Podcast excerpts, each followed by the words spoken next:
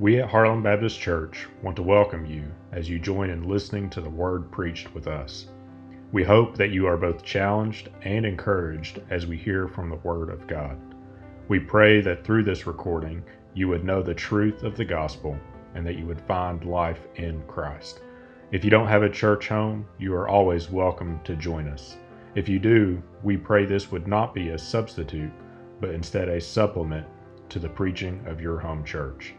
Information about Harlan Baptist, as well as other sermons and resources, can be found at our website, w w w dot harlan baptist dot org. I said that I was going to change things up this morning, and uh, the way that I'm going to change it up is I'm going to just step away from Romans uh, for a week. Uh, and not that I didn't want to go through Romans. I uh, have been a busy week in some ways, and uh, where I was prepared to go uh, with the text, I didn't feel was appropriate, and I just couldn't have much peace about it. But I'd uh, doing something I've never really done before. I'm I'm reusing a sermon, and that I was uh, given the privilege on Friday of uh, giving the annual meeting sermon at Camp Nathaniel uh, to the staff, and uh, what I did in that text, I was really was preaching a sermon to them, the one that I needed to hear, uh, the one I needed to be reminded of, which was God's heart uh, for me. And this sermon is titled, God's Heart for His People. And as I was uh, just thinking and praying this morning, I thought, you know, I think not only did I need to hear that, but I think hopefully this will be an encouragement and a blessing uh, to you all as well. So I want to talk about God's heart for His people this morning, and I'm kind of just going to jump off of the text that we find in Matthew eleven, uh, verses twenty-eight through thirty. Uh, so you can look there. Uh, as I said the other day, you can, uh, if you want to write down, I'm going to look at a bunch of different passages and uh, just kind of go through those. And my goal in looking at these is not to try to extrapolate everything that we can from each of these verses uh, as we go on, but to really give to you all uh, a resource, uh, as in God's Word to reflect on. And I'll, I'll get to that in a minute. Uh, but before I start, I want to I want to read from Matthew eleven, uh, verses twenty-eight through thirty, the, the words of our Savior. Jesus says this, "Come to me, all who labor and are heavy laden, and I will give you rest. Take my yoke upon you and learn from me, for I am gentle and lowly in heart, and you will find rest for your souls. For my yoke is easy and my burden is light." Pray with me. Father, we come to you because we know in you and only you can rest be found. Lord, uh, I come this morning as a man who so often, Lord, looks at you wrongly, in that, Lord, I project upon you character traits and ideas of who you are that are not true. Lord, because I've failed to reflect on how you have revealed yourself, how you have made yourself known to me and to all of us, Lord, through your word. So, Father, if there are any here that find themselves discouraged, Lord, any here who have found themselves burdened, Lord, I pray that you would use your word, the revelation of your heart for each and every one of us here, to be an encouragement, Lord, to be a burden remover. And Lord, may we find rest and joy in you. Lord, may you use your word to strengthen those who are gathered here this morning, those who are watching along with us online. Lord, may we find it to be sweet. May we find it to be, Lord, filling. May we find it to be healing to our broken souls. Lord, I pray all this in Christ's name. Amen.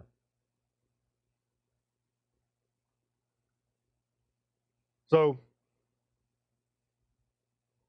I think as I've reflected, uh, we've talked a lot about just uh, how this year in many ways has been discouraging. Uh, there have been trials of numerous kinds.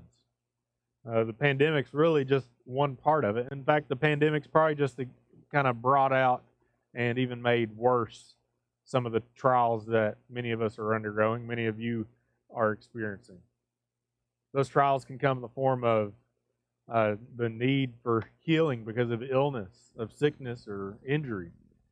Uh, there are relational difficulties that have arisen. And I know the pandemic, isolation, quarantine, and the stress of school, figuring all that out, and not to mention the crazy political season, relationships have been strained, and uh, people are struggling. I know that there's economic issues that are going on. Our community's not uh, not experienced uh, any real good there. It's been a challenge, and many of you are experiencing uh, the effects of that. So I think one of the best things that I could do as your pastor, is I could do as the one who is called here to give you his word, is to try to encourage you by reflecting on God's heart. Because I know myself, I've found myself discouraged because we don't want to display that, and we kind of we find ourselves discouraged because we forget who God is. Um, we kind of start living, even though we've maybe been faithful, but we start to live in a way, and all those extra pressures, they don't just come full brunt and knock us down. You know, it's usually the the piling up of challenges that begin to distract us from the good. So, like right now, at, as we are gathered here together, and as we're sitting in just absolutely a gorgeous place with gorgeous weather and about to eat a wonderful meal, it's hard to be negative right now, which is in and of itself a grace from God to be reminded and to be blessed by this. But it's all the little stresses that end up building up. They slowly distract us from who God is by making us be concerned about the things of this world. You know, we should have uh, should be aware of that just from our brief time so far in Romans, uh, but we get distracted, and one of the things that happens is in the midst of that, our view of God gets skewed. We let other things start to interpret our view of God, our own experience, our, our own understanding. And I think this happens the most in trial, and what we need to do is be encouraged by looking back uh, to who God truly is, how he has revealed himself in his word, and what his heart is for you and for me and for his church. Uh, I want to give a recommendation because a lot of this has been stirred up in my own heart and been an encouragement. I recommended uh, with the last Cornerstone that went out uh, a book, and I just brought it up here to let you see a visual if you want to take a picture of it. But the book's called Gentle and Lowly uh, by Dane Ortlund, and it's just a and encouragement, and it's been to me what I'm hoping to do just in a slight bit through this message. It has been an encouragement for me to look back and to look to God's heart as he's revealed it. Uh, because we do get distracted by all those things, because our view of who God is does change, we got we have to be corrected. And one of the things that uh, Dane Ortlund says in this book, he says, this is why we need a Bible. Our natural intuition can only give us a God like us.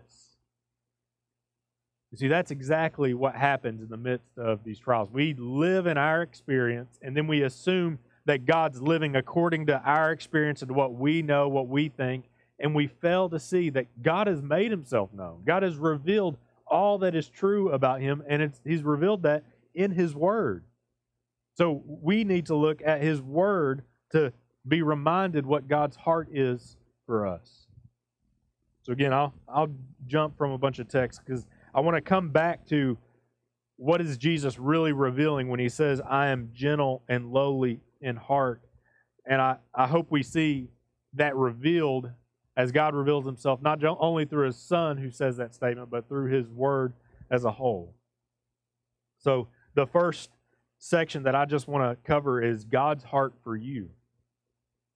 I want to I want you to hear what God has said about his heart for his people and to find joy and find rest in that. So the first text I want to read is from Zephaniah three seventeen. Scripture says this, "The Lord your God is in your midst, a mighty one who will save. He will rejoice over you with gladness. He will quiet you by his love. He will exult over you with loud singing." And what I see in this text, what I want you to see, is that God delights to save, and God delights in you, his child. Hear that from the text. He says, "The Lord your God is in your midst, a mighty one who will save." And it says, "He will rejoice over you with gladness." He rejoices over you. He says, "He will quiet you by his love. He will exult over you with loud singing." Hear God's heart for you. He delights to save, and he delights in you, his child. Now, this hit home for me, uh, has been hitting home for me a lot over the last ten months. And everyone said that you would see God's love in a different way when you became a parent. And it's probably cliche for every pastor to say, "I've seen this in a different way." But I just want to show you in one way, because it's just how much our opinion, our understanding of who God is gets skewed. So this is my, our morning routines, and they're varied by uh, quite a bit uh, anymore. But I've always had my morning routine where I, I get up early, I spend time in the Word and prayer. I have that time just for myself. And that, I encourage every one of you all to pursue that, because I think we all need that. And for the longest time, I, that was at, at right at six a.m. because that meant I had about an hour and a half that I could really just get to myself. Well, uh, Benjamin doesn't like to sleep in till seven. So I've had to kind of start changing that routine to where I get up at five a.m. and have that time to myself. And I'd been working for a couple of weeks, and I usually get up, I get my coffee, I'm I'm sitting there in the Word. But Benjamin's been uh, getting these new things called teeth, and uh, that means he's not really uh, sticking to his schedule, sticking to the agreement. Uh, so the other morning, I was sitting there reading, and I'd just gotten my coffee, got the dog fed, and uh, I was sitting there enjoying my time, and I hear him crying out, and it's well before he's supposed to get up. But I, I, I've got this, me and Madison kind of have this deal. I go get him in the morning while she gets her coffee, and I'll change him, and I spend a little time to him and read to him. But that morning I got up there, and I was just frustrated. I was like, I, I was finally going to have some time. I was finally going to have some time. And I got up there, and I got him. I'm holding him, and I just sat there in the chair with him. And as much as he's crying before I get up there, as soon as I get him and I'm sitting there in the chair, he's just smiling and gooing and gone, and he just, you know, he loves grabbing my beard and just jerking it around everywhere. And it killed me, because how delighted he was to be with his daddy early in the morning. And even though I wanted to that, but my love for him was skewed because I wanted to have that time to myself. I didn't want to be blessed by that time with him. But I just thought about how easily my own view of God is going to be defi- defined by my view of myself, that God is somehow going to be impatient towards me, is going to be frustrated at me. But no, God, unlike me, God delights to be with me at any moment, and every single one of you. He wants to be with us. He rejoices over us without hesitation.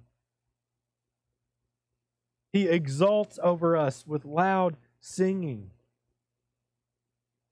His heart is infinitely deep. He loves us. He loves you. His heart is for you.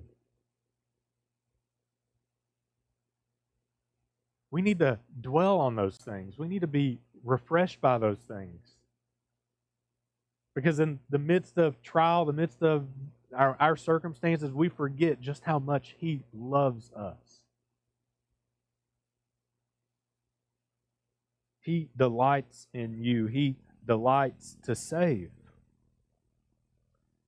And God not only delights in us, but God is at work in us. He's at work through your present trials. So maybe it is hard to understand that love because of what you're going through right now, whatever it may be. So I want to read from Lamentations three, thirty-one through thirty-three. This is right smack dab in the middle of this entire book dedicated to this lament over God's judgment against His sinful people. In Lamentations thirty-one, three, thirty-one through thirty-three, we read this, "For the Lord will not cast off forever, but though He cause grief, He will have compassion according to the abundance of His steadfast love. For He does not afflict from His heart or grieve the children of men." Now this, there's a tremendous amount, like I said earlier, to unpack just from these verses. But what I want you to see is that there's a there's a twofold truth about God and His character that's that's displayed right here. One, we see God's sovereignty, and God's sovereignty acted out in a broken world, because we see that God, He is not going to cast off forever, that He allows things to happen to us, for us to go through trials. And it even says, though He caused grief, He will have compassion according to the what? The abundance of His steadfast love. And He says, for He does not afflict from His heart or grieve the children of men. God's heart is for you. And what we can, when we couple that text and these verses and those twofold things, that God's heart is for you, He does not afflict from His heart, that He is working out your sanctification. He's working out your betterment through whatever trial you're going through, because God's heart is for you. He delights in you. And this brings us to the ultimate clear example of all this as we hear God's heart for us. As we see that God has loved us, we have to realize, and we couple this from, with everything that we've talked about in Romans so far, God loved you and me, even though we did not deserve it at all. God loved you and me. This same love that we see described in Zephaniah, the, the love that works even through trials described in Lamentations, that love, God loved us even though we did not deserve one bit of it. I want to read from Romans five, which we'll get to hopefully in a few months. But Romans five, six through eleven says this, "For while we were still weak, at the right time Christ died for the ungodly. For one will scarcely die for a righteous person, though perhaps for a good person one would dare even to die. But God shows His love for us in that while we were still sinners, Christ died for us. Since, therefore, we have now been justified by His blood, much more shall we be saved by Him from the wrath of God. For if while we were enemies, we were reconciled to God by the death of His Son, much more, now that we are reconciled, shall we be saved by His life. More than that, we also rejoice in God through our Lord Jesus Christ, through whom we now have received reconciliation." God loved you and me when we did not deserve it. This tremendous heart that we reveal, we see revealed in Scripture, of God's heart for you and me, is a love that is completely undeserved. It's a love that is completely of grace. While we were still weak, while we were sinners, Christ died for us. So that brings us a, a completely new light of what we are reading about when we see Jesus say, "Come to me, all who are labor and who are heavy laden. I will give you rest. Take my yoke upon you and learn from me, for I am gentle and lowly in heart, and you will find rest for your souls." We can find rest in Christ, who humbled Himself, though He did not have to, though we did not deserve any of that grace. He became humble. He became lowly. He entered into where we were, into the same type of sufferings, into the broken world that we are a part of, not just living in, but you are a contributor to it. He entered in, and He loved us so much that He loved us to the point of dying in our stead. God's heart for you is revealed most clearly in Christ's sacrifice for you and me.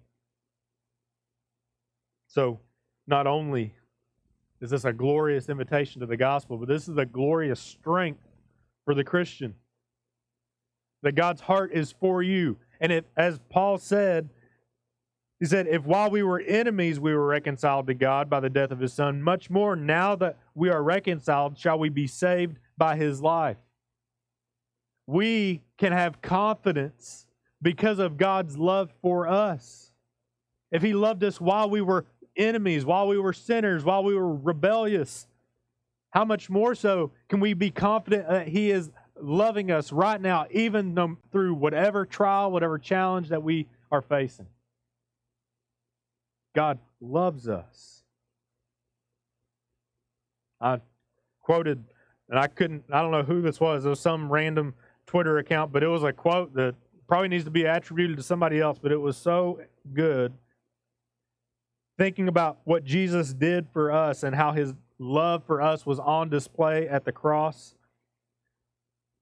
He said, the, this person said, if Jesus didn't abandon you when hell was descending upon Him, He stayed on that cross, though He did not have to. He's not about to abandon you with the situation that you are going through right now. Christian, brother, sister, know God's heart for you and be strengthened by it.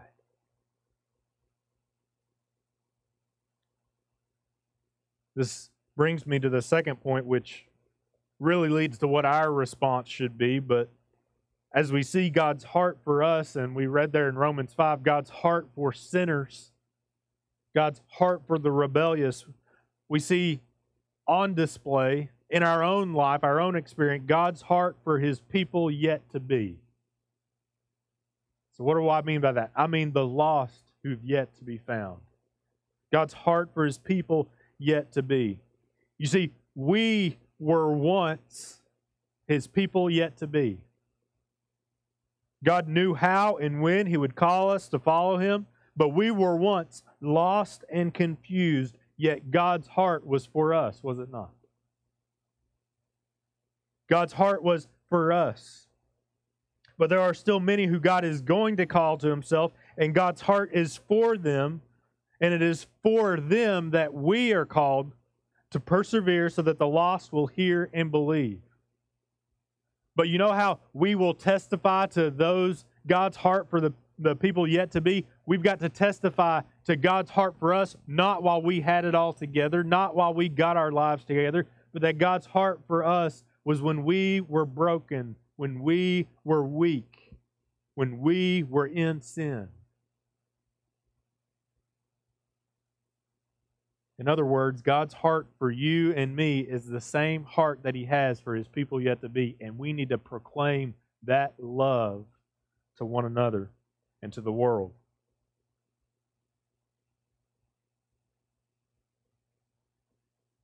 It is our calling to reflect on God's heart for them, to realize it was that same heart that loved us, and then to faithfully follow and use God's means to proclaim the gospel, God's heart for sinners.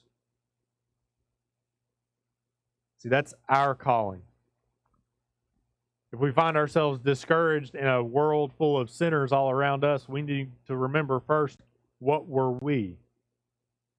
And then we need to be strengthened not by what we've done, not by our performance, not by our knowledge, not by our understanding, but we need to be strengthened by God's heart for you and me.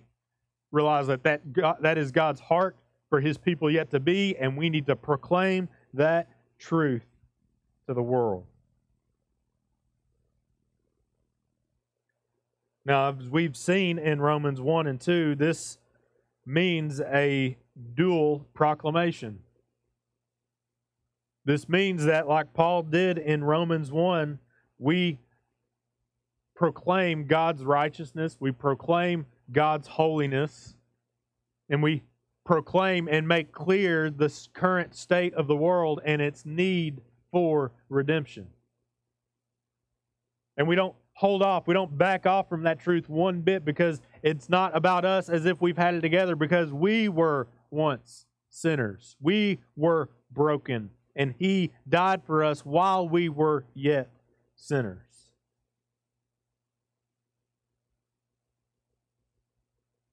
But what's fascinating to me, even as Paul confronts the world, we talked about this in the past two weeks, he spends all this time confronting the world, talking about the sin that so condemns. But when he responds to the self-righteous onlookers in Romans one and two, when he when he describes them and then addresses the self-righteous, his response is to look at God's heart. That's why in Romans two he says, "Would you presume upon His patience and kindness and forbearance," not realizing that it is His kindness that is meant to lead us, to lead you to repentance.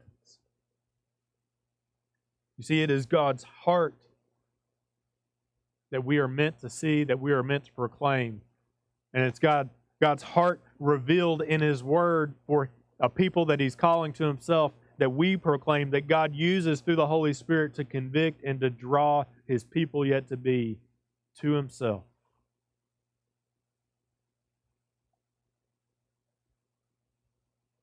Meditate on God's heart for His people and His people yet to be.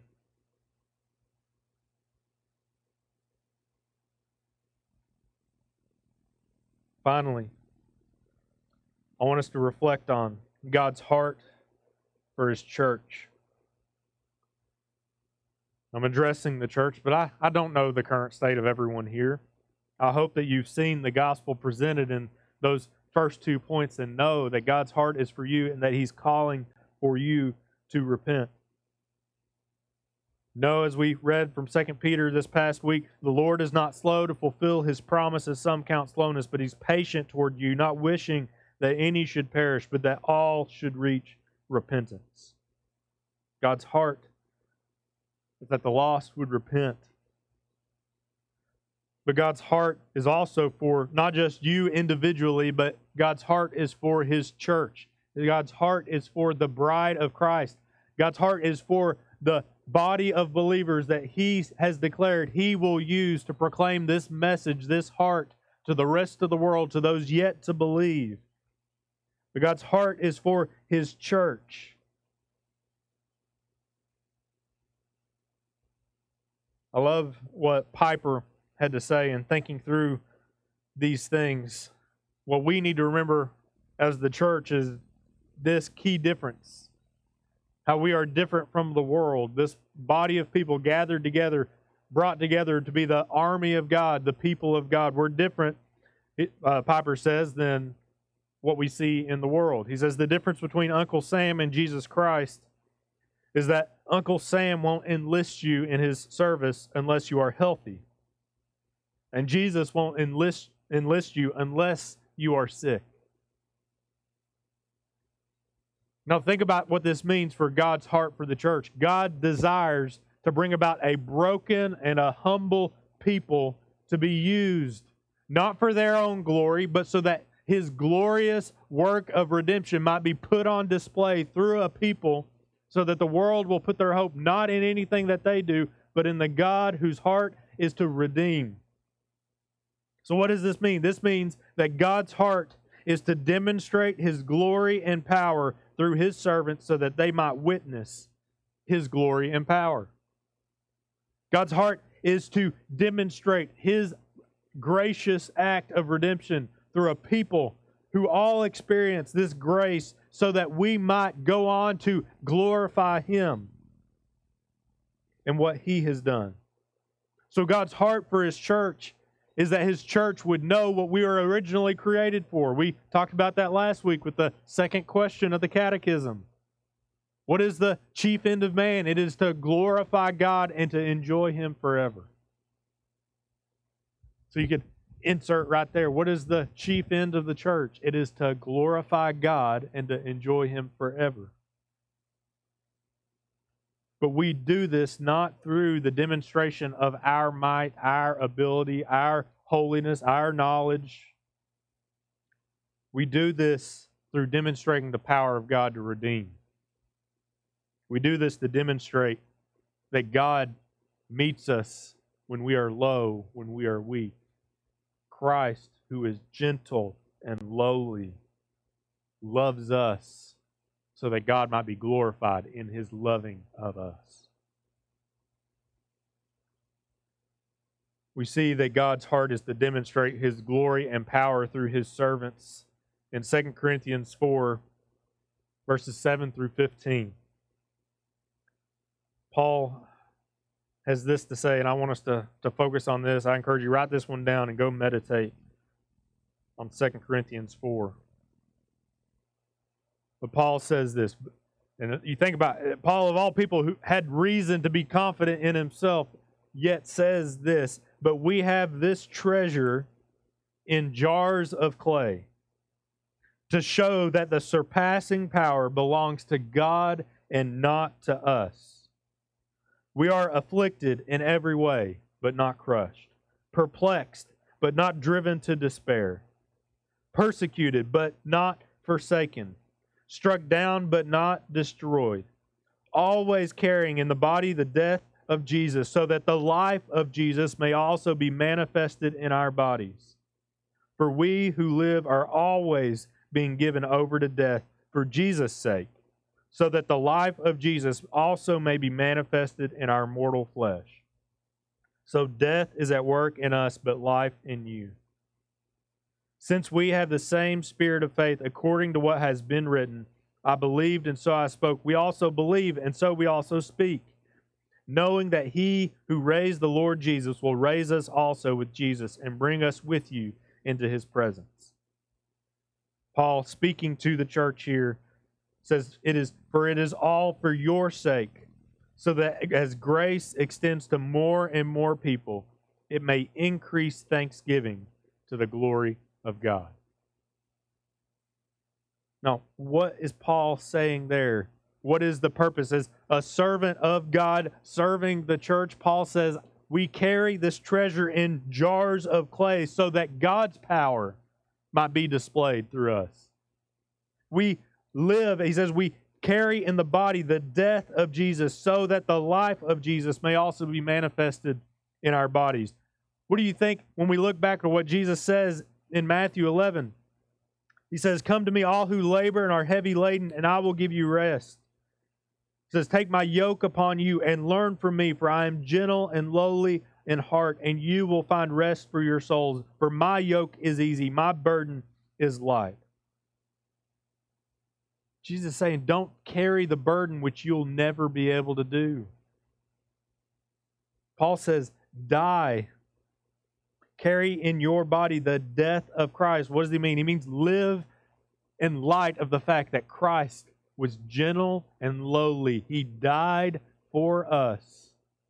He became, as we read in Philippians two, he humbled himself to the point of death, even death on a cross, becoming a slave, essentially taking on the death of the most, the, the worst kind of death, but at the lowest level of society, in order to be gentle and lowly, to meet us where we are, so that he might demonstrate what life looks like for those who trust in him. And Paul, who is living out this faithfulness, he says, we do all this. All this is for your sake, so that as grace extends to more and more people. So we see, as we see God's heart for those people, his people yet to be revealed, as they see the gospel, they turn to him in repentance and faith. We see God's grace increase, and we might see his heart and our knowledge of his heart increase, and we see thanksgiving increase, we see worship increase, and Paul says all to the glory of God.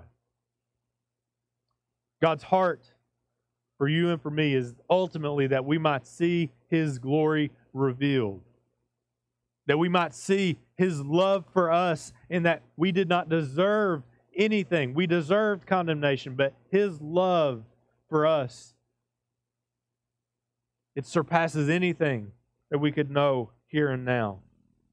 It is a grace that goes beyond what we could understand. And for you and for me, what we need to hear from this, we need to be encouraged that God's heart is not based on our performance. It's not based on what we've done. God's heart is so that we might see His glory revealed in His gracious love towards sinners like you and me. But we won't see that at all if we don't see our own brokenness first. We won't see the glory of God's redemption if we don't see that we are rebel- rebels. We're rebellious. We've rejected God. So here's the reality. You won't see God's heart until you see your sin, but God's heart for you in the midst of your sin is the glorious display that we all need to see. God's heart is to bring glory to Himself through the praise of a people who experience His glorious grace. So what we need to do is reflect on God's heart for us revealed through His Word, what God is calling for us to do to bring glory to Him through the proclamation of His faithfulness, His steadfast love. And as we reflect on that, God will use His church. He'll use each and every one of us to bring glory to His name, to bring people who are His people yet to be and make them His people here and now through the message of the gospel, the proclamation of the gospel, through lives who, that testify to God's faithfulness. But we first must recognize His love towards us, and we do so in repentance and faith, trusting in Him. I want to close by reading from First Peter. As I see it as a challenge for us to live in light of this truth. Peter says this, as each has received a gift, use it to serve one another as good stewards of God's varied grace. Whoever speaks is one who speaks oracles of God. Whoever serves is one who serves by the strength that God supplies, in order that in everything God may be glorified through Jesus Christ. To Him belong glory and dominion forever and ever. May God be at work in us to encourage us and to strengthen us, but so that we might live in light of what He has done for us, not in what we have done. So if you've been discouraged, be encouraged by God's love for you and be challenged and strengthened to now live in light and to live testifying of God's grace towards you, and know that you will find more life in that than you'll ever find in living for the praise of men, for the things of this world, but to live for the glory of God, because what is the chief end of man? It is to glorify God and to enjoy Him forever. But realize this is only possible because of God's heart for you, God's heart for you revealed in Christ's sacrifice for you and me. So as we sing a song of response, let's give praise to the Lord who loved us when we did not deserve it. Let's give glory to the God who has worked through His wisdom and through His power a salvation that we did not deserve. And may God be glorified through His people, His church, today and in the days to come. Let's pray.